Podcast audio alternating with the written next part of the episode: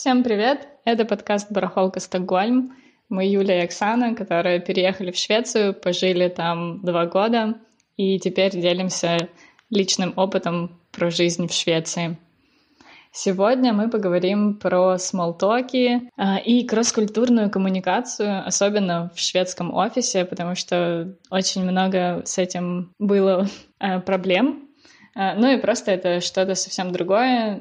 Работа и общение в офисе построено не так, как мы при, привыкли к этому в Украине. Согласна с тобой.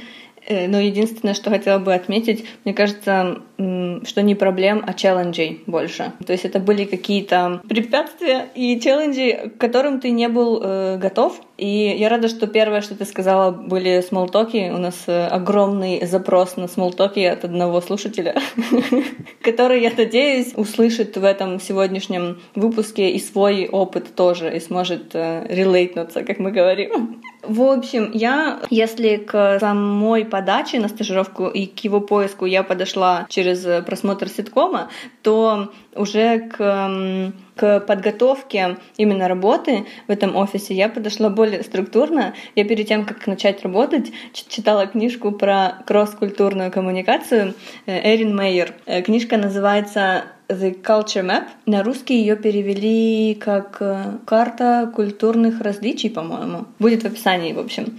И это была, это очень э, крутая книжка, на первый взгляд она такой показалась. Я, когда ее перечитывала э, сегодня, готовясь к выпуску, она мне уже в каких-то моментах казалась немного поверхностной, потому что там много примеров из разных культур, и они уже, когда у тебя есть опыт этот э, пережитый, они тебе кажутся какими-то очень обобщенными и, ну, слишком генерализированными, то есть очень э, в каких-то моментах даже стереотипно кажутся. Но все равно книжка для общего развития, мне кажется, важна для первой, если это ваша там первая литература насчет кросс-культурной коммуникации, то можно ее почитать. В общем, ее суть в том, что э, люди руководят, думают и общаются сквозь э, призму культурных различий, и их тоже нужно учитывать, когда ты эм, работаешь именно в международной компании или команде. И она меня подготовила теоретически, но практически я не была готова к тому, что будет происходить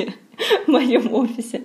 То есть я бы сказала, что для общего развития можно почитать, и в теории я думала, что я готова, но потом я пришла в офис, и все было очень многое было завязано на трех вещах. У меня такая формула. Это small talk, mingle и шведский язык. Да, я теперь понимаю, о чем ты, и у меня тоже было так же. И мне кажется, это в любой шведской компании, ну или там на госслужбе, за исключением стартапов или компаний, которые привлекают э, международных специалистов. Ну, если взять, опять-таки, тех же Klarna или Spotify, там же в основном люди из разных стран, которые приезжают, и общение все на английском, и все сделано так, чтобы они чувствовали себя комфортно, и там нету этого эксцессивного шведского языка. Да, и мне кажется, что люди, которые в таких э, местах работают, они часто даже не задумываются об изучении шведского в принципе, потому что очень э, safe э, space э, в, в твоей команде, да, в работе, вот, а когда ты выходишь из нее на улице и в других социальных ситуациях, ты можешь в Швеции на английском общаться в любых общественных местах, скажем так. Ну да, ну да. Ну и в основном люди, которые учат шведский, приезжая на работу в Швецию, они делают это с долей мотивации того, что тогда им легче получить повышение и пойти дальше по карьерной лестнице а с английским. Но опять-таки не в этих же компаниях. Так и что, и что, и как ты вывела свою формулу? Да, да, сейчас расскажу. Ну, кстати, по поводу стартапов небольшая ремарочка, потому что я как раз работаю в генераторе стартапов. У нас, э, правда, международная компания, потому что она находится в э, разных частях э, мира, но в стокгольмском офисе наша команда состоит из, ну, core team, состоит из 12 человек, и из них э, двое не шведов. И один из них я. Поэтому, раз мы уже затронули тему шведского языка, то вот это было очень неожиданно, потому что вы тоже, когда будете подаваться на стажировку и проходить интервью, э, будете обозначать, какой у вас уровень шведского, что вы не сможете на нем работать. И у меня даже в контракте было прописано, что ты работаешь на английском, у нас международная компания, у нас English Speaking Environment, но шведский подстерегал в самых неожиданных ситуациях, потому что он везде, коллеги социализируются в основном на шведском, даже в твоем присутствии, даже если ты им обозначаешь и, и в шутку, и очень полайт о том, что ты здесь, да, прямо или уважительно обозначаешь, что ты тоже здесь находишься и тебе интересно, они через два предложения снова перейдут на шведский язык. Ну, слушай, кстати, это... Ладно, опять я тебя перебиваю, но может э, это именно специфика твоих коллег? Возможно, другие шведы более терпимее к этому? Возможно.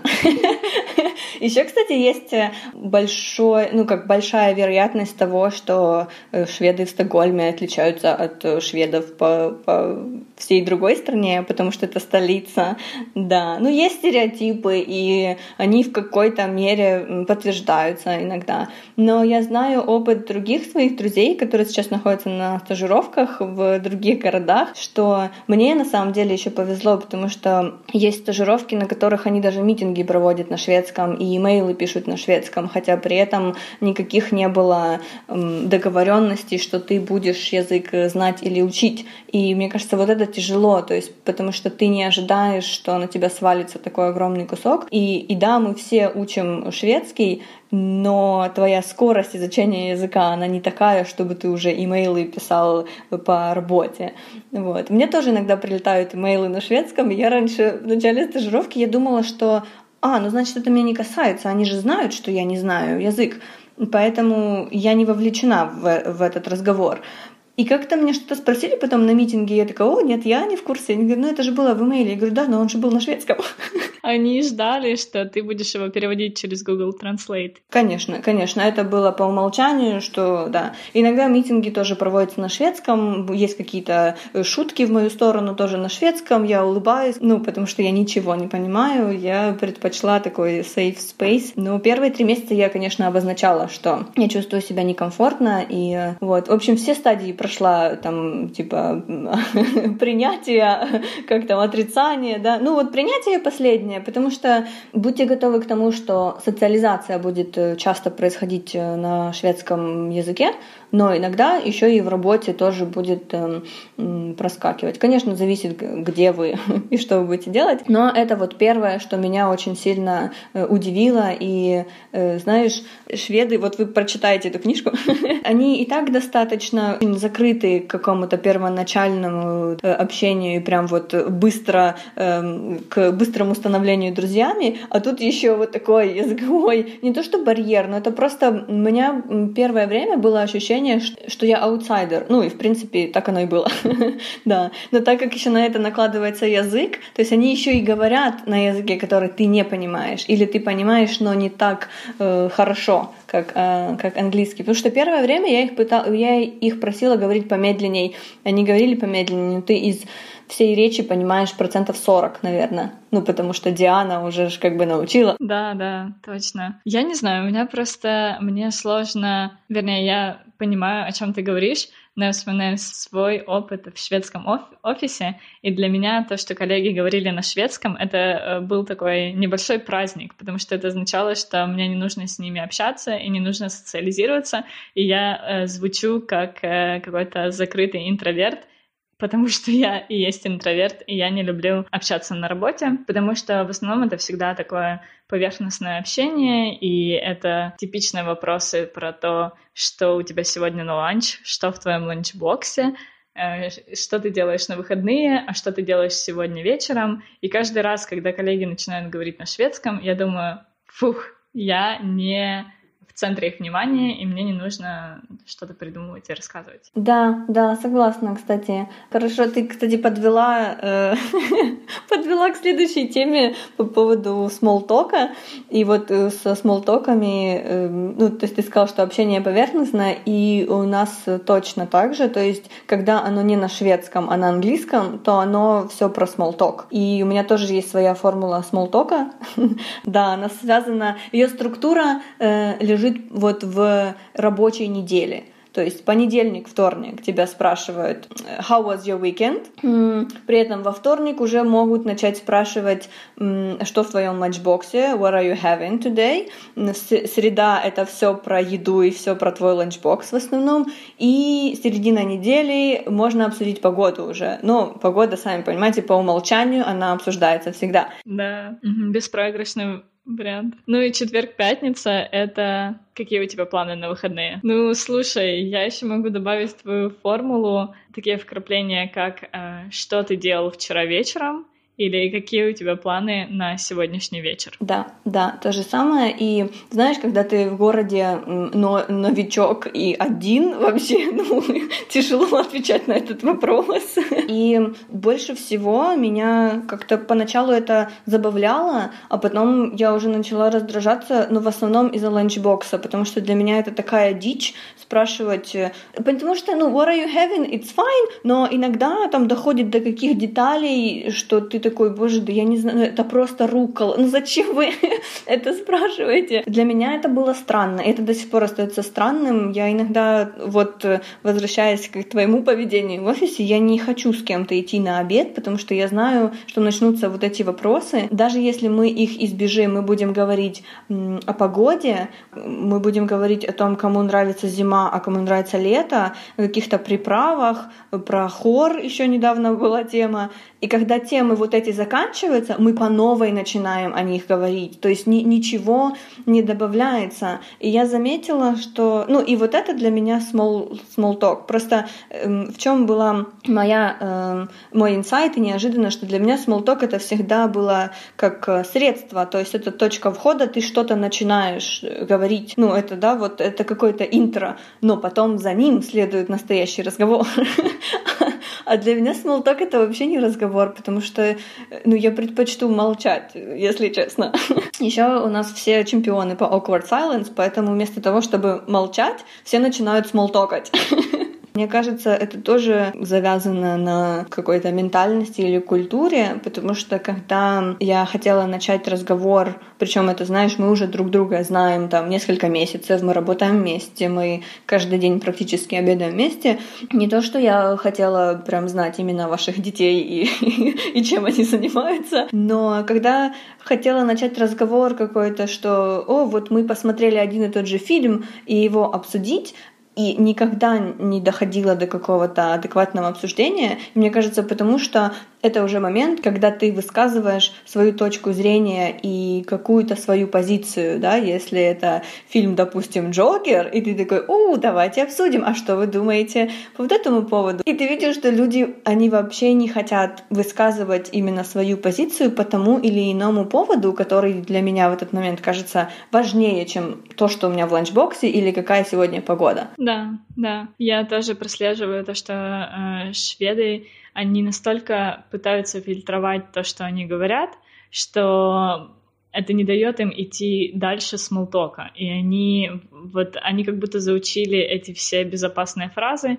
и оперируют только ними. Ну, то есть это, это довольно странно, и для меня, у меня создавалось впечатление, что я не вызываю у людей доверия, что они не хотят э, рассказывать о чем-то большем. Ну, причем, когда я имею в виду о чем-то большем, я не имею в виду про их личные темы, семью или что-то в этом роде, но я просто хочу узнать, какую литературу они любят или какие фильмы. Да, я согласна по поводу э, литературы и вообще каких-то общечеловеческих тем больше, чем смолток, потому что я вначале думала, что это так происходит, потому что мы друг друга не знаем. Ты не будешь, э, да, сразу там с новым э, коллегой обсуждать какие-то экзистенциальные философские вещи или книгу, которую ты прочитал. Да, и я думала, потому что я привыкла э, к другому, и у меня предыдущие команды были вот по таким делам, что ты обсуждаешь все на свете. И причем я не напрашивалась никому в друзья или там, ну, не хотела действительно становиться самым близким человеком. Но когда прошло уже несколько месяцев, а ты понимаешь, что ты все равно постоянно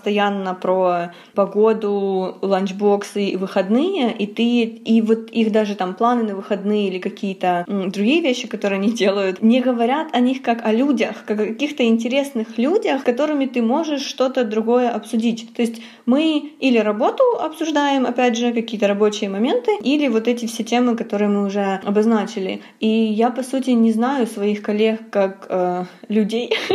я знаю их как сотрудников, как э, team members, да, позиции, которые они занимают э, в компании, и все. И там у некоторых я знаю, что есть дети, но это всегда какие-то очень такие, знаешь, эфемерные дети, никогда не говорят их имена. То есть у меня есть дети, их трое. Окей. Да, да, да. Да, вот это меня избивает с толку, что когда, например, э, у меня был курс, курс по шведскому, первое, на первом занятии... О, ты уже по-шведски говоришь. Ты по-шведски сказала курс. Да.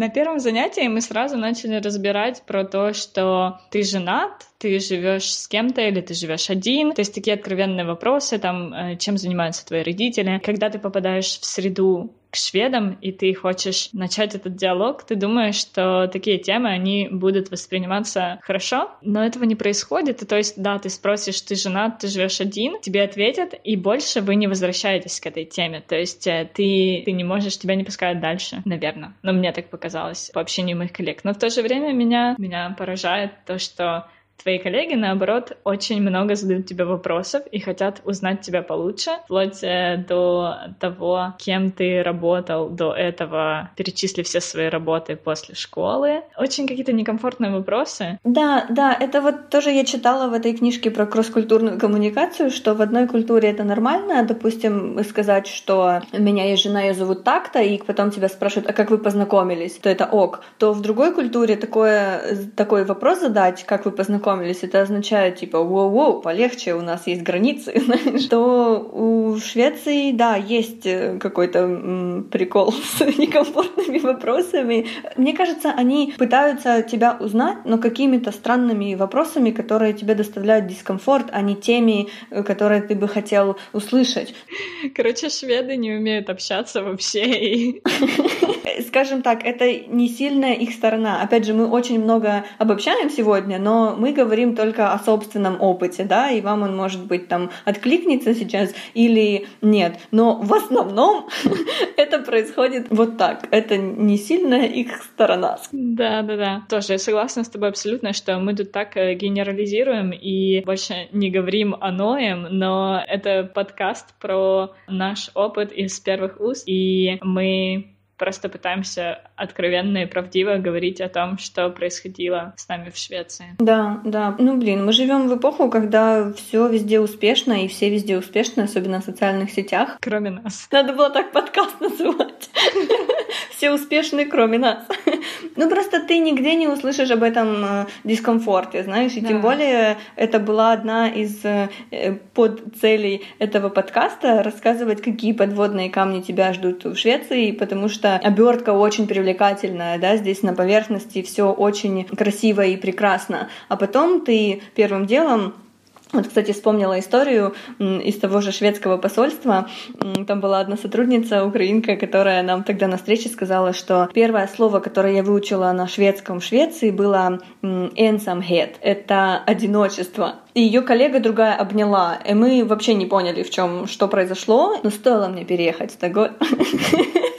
Я прекрасно понимаю, что она имела в виду. Мне кажется, эта страна, в принципе, располагает очень к одиночеству, и здесь э, какие-то социальные моменты в социализации очень э, закрыты, и люди, может быть, не специально дают тебе почувствовать себя аутсайдером, и ты реально чувствуешь, насколько ты одинок. Да, ну, опять же, сейчас я говорю это без слез на своих глазах, но это тоже опыт, и это, это очень странное чувство, потому что что у меня совершенно другой бэкграунд, и я совершенно по-другому привыкла социализироваться. И вот по этому поводу, кстати, есть документальный фильм, называется The Swedish Theory of Love. Слышала о таком?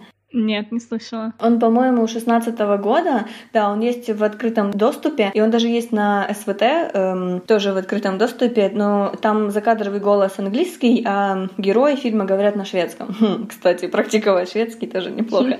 И они там говорят о большом количестве одиноких людей в Швеции, особенно пожилых, и что к этому привело, то есть какие были предпосылки, и что сейчас с этим происходит, и почему их культура именно такая индивидуалистическая, и, и что с этим всем делать. Я посмотрела его на прошлых выходных, не вовремя, скажем так. Э, ну, опять же, это тоже чья-то точка зрения. Это не значит, что это абсолютная правда. И, кстати, он как документальный фильм не самый легендарный, который я видела, в каких-то моментах даже проматывала. Но для общего развития и понимания я бы рекомендовала тоже, возможно, его посмотреть. Вау, это, это очень круто. Ну, я понимаю, о чем ты. Но еще мне кажется, что в Швеции ты можешь выбрать два пути. Ты можешь пытаться интегрироваться, общаться с коллегами, коллегами, но в то же время ты можешь помнить про то, что ты а-ля экспат-иммигрант э, или около того, и ты можешь э, начать ходить на метапы или тусовки каучсерферов, и то есть э, в места скопления подобных тебе людей, и найти людей, с которыми тебе легче общаться там, либо же, наверное, это единственный выход. Ну, потому что очень сложно пытаться строить из себя шведа, когда ты не швед, и, и играть по этим правилам всегда. Ну или если тебе комфортно говорить про ланчбокс каждый день, то окей. Если ты можешь абстрагироваться от того, что на работе, ты просто на работе, ты зарабатываешь деньги, а потом у тебя есть время на себя и на то, чтобы жить жизнь, то да, нормально, наверное. Да, да, конечно. Это просто тоже какие-то инсайты от того, к чему ты не был готов потому что у меня социализация или какая-то интеракция с людьми первоначальная или вообще, она всегда была по умолчанию. Я никогда не думала, как я это делаю. Я никогда не продумывала на несколько шагов вперед или как у меня не было коммуникационной стратегии. Это всегда настолько шло вот э, by default, да, и очень гладко а здесь не так. И поэтому для меня это был очень огромный неожиданный инсайт. Опять же, я говорю, что уже прожила все этапы и уже этап принятия.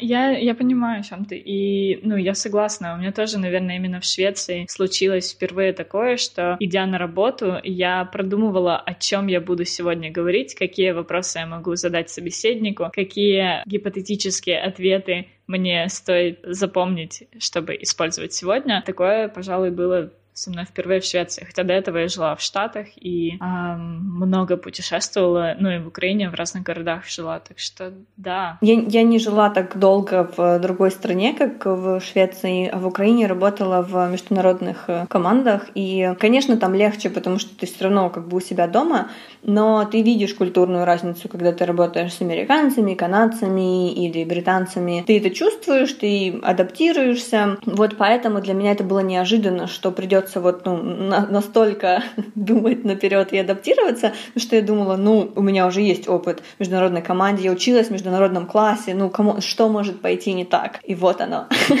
И это называется small talk. Но мне кажется, наши э, чувства, они не, никак не уникальны, они более универсальны. С этим сталкиваются люди не только в Швеции, но и те, которые переезжают во Францию, в Германию, в любые другие страны. И, возможно, не все потеряно.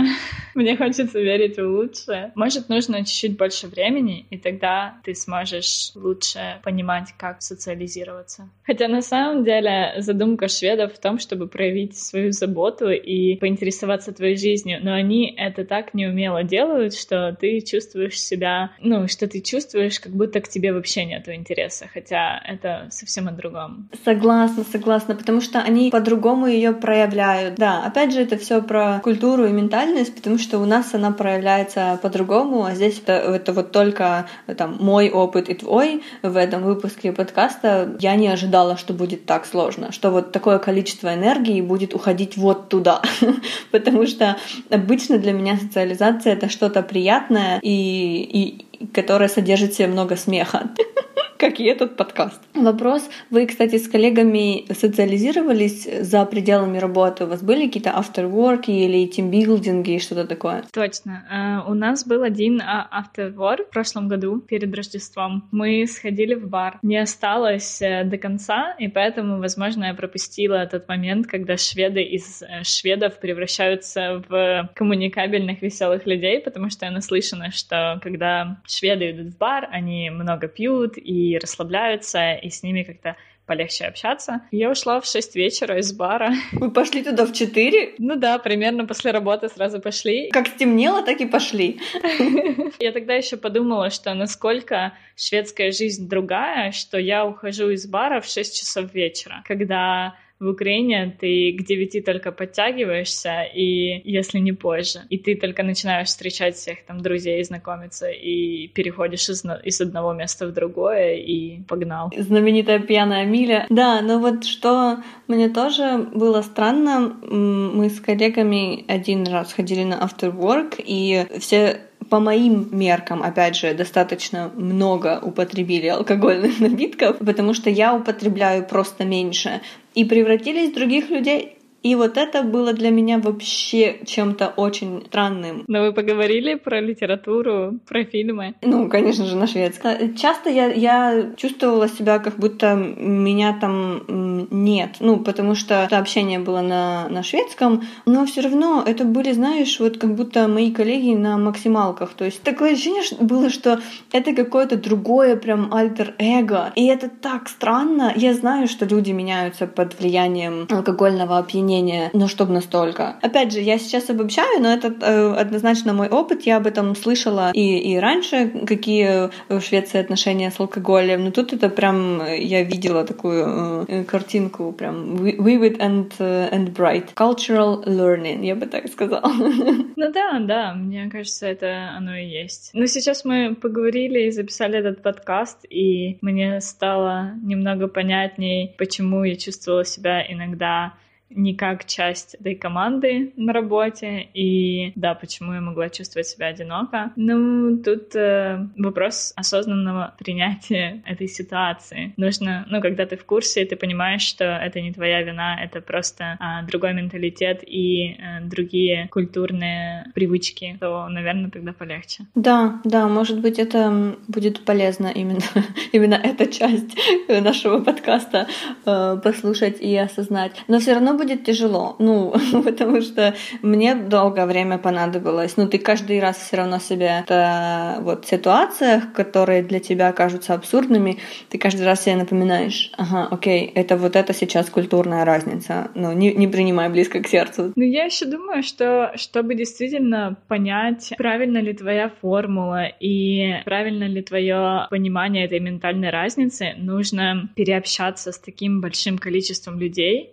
чтобы у всех это, эти параметры совпали, потому что, знаешь, мы поработали в двух маленьких компаниях, и, собственно, по ним судим обо всей Швеции. Ну, это как раз то, что я сказала, что, конечно, мы сейчас э, обобщаем, да, и это, это обобщение, оно основано на нашем собственном опыте, да, ну, конечно, подтверждается какой-то, возможно, попсовой литературой, но это не гарантия того, что у вас будет э, так же, просто э, культурные особенности, они есть, это факт, и дальше уже ваше дело, как вы к этому относитесь. То есть мы, мы сейчас не говорим, что вся Швеция плохая, а все шведы злоупотребляют алкоголем. Нет, мы говорим о том, что отношение к алкоголю другое, то проявление заботы, оно тоже другое. И это, опять же, касается и культуры, и отдельных э, конкретных э, людей. Не, не надо сейчас воспринимать все это как... Э, как это называется? Абсолютная правда. Вот. It's not an absolute truth, truth Зачем я перевела на английский, сейчас непонятно.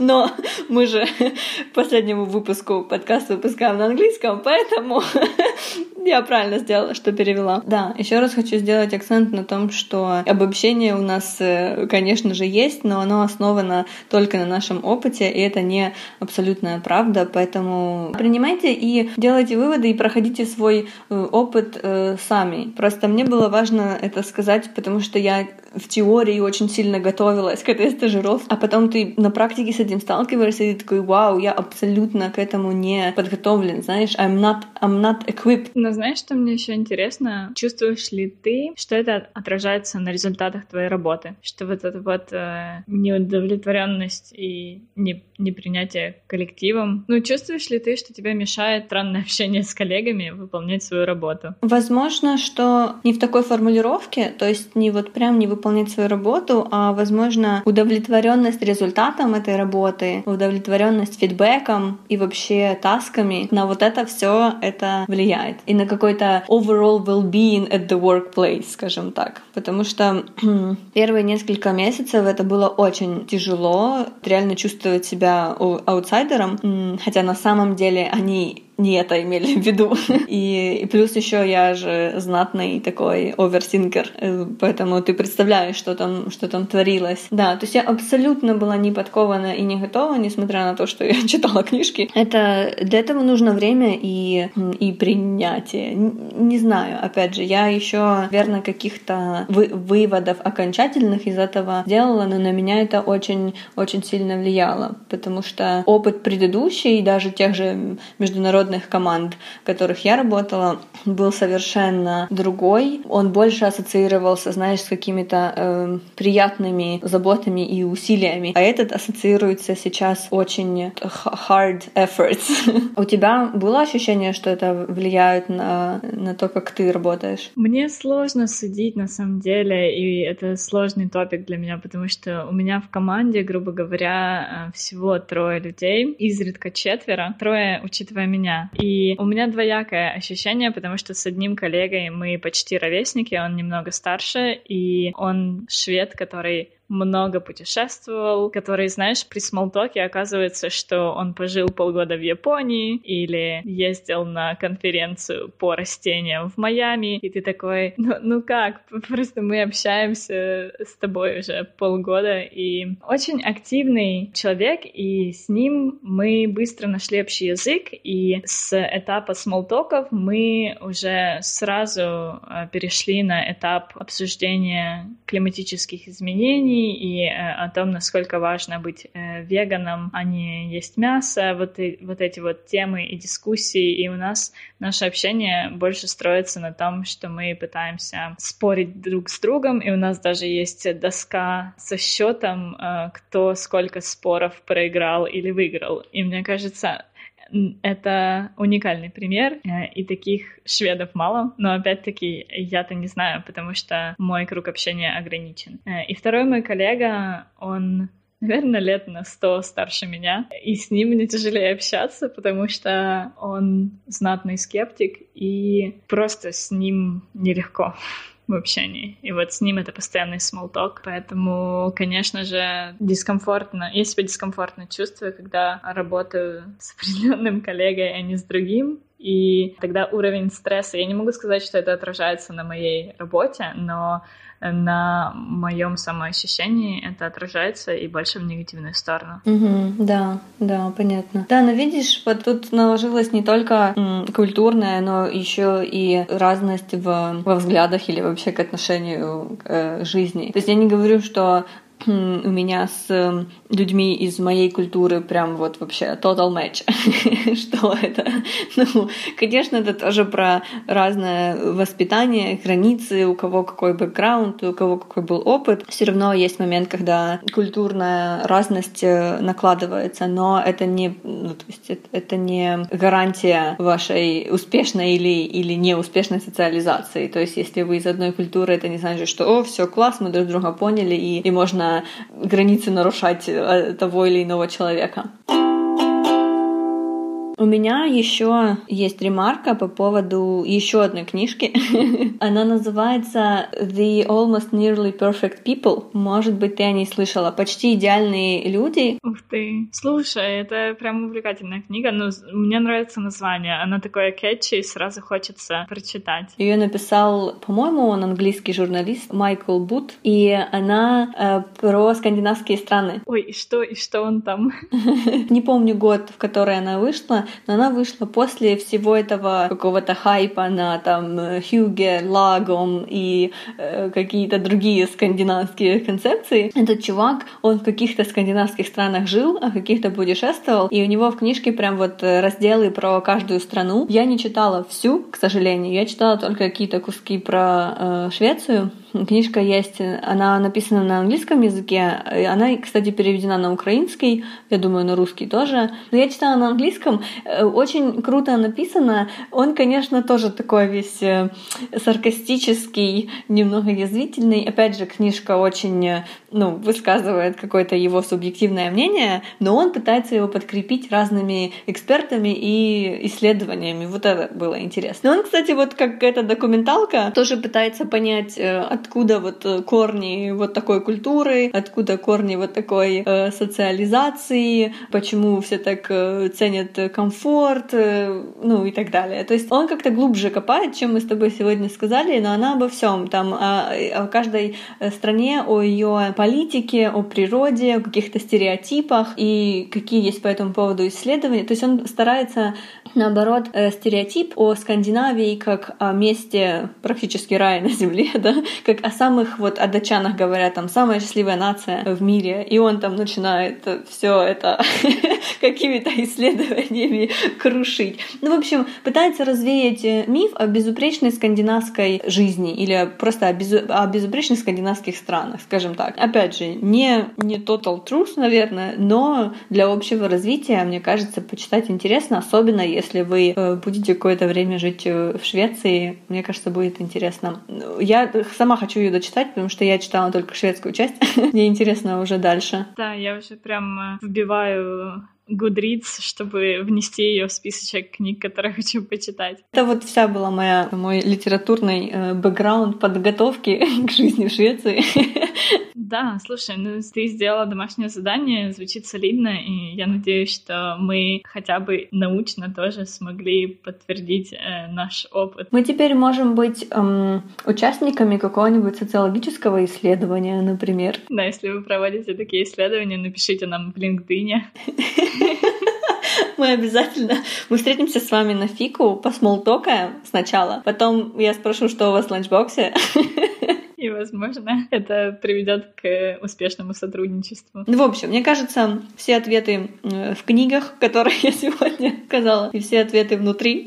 так что это был краткий курс по выживанию в шведском офисе. Не знаю, поможет ли он вам. Вот такой у нас подкаст. Мы не знаем, поможет он вам или нет. Да, мы не знаем и будем рады фидбэку, потому что на самом деле, может, э, у нас все пошло не так, а в других шведских офисах все круто, поэтому можете нам рассказать, э, написав на LinkedIn или ставив звездочки в Apple подкастах, или просто подписавшись на наш телеграм-канал. Если вы поставите звездочки в Apple подкастах, мы сами вам напишем и спросим, а какая ваша, как это, история, да, вдохновляющая история, история успеха. Ну, anyway, это все равно все опыт, и я рада, что он был, и он был именно такой, потому что мы бы записывали очередной успешный успешный подкаст, который никому не нужен в этом успешном мире. Лучше не скажешь. Все, хейдо. Хейдо. Хейдо.